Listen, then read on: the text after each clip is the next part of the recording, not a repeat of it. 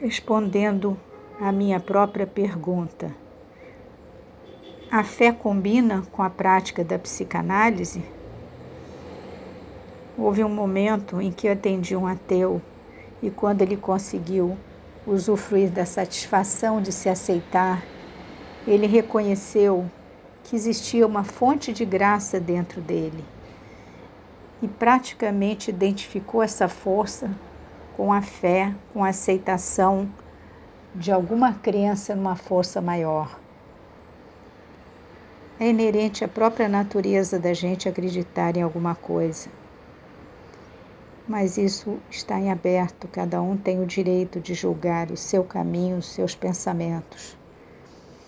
Justamente por conhecer a natureza de muitos humanos a partir da minha, conquistei o direito de fazer essas afirmações.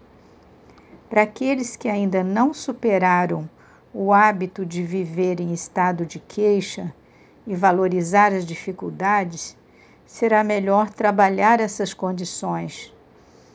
Alguns anos ou meses de terapia podem abrir novas atitudes de vida.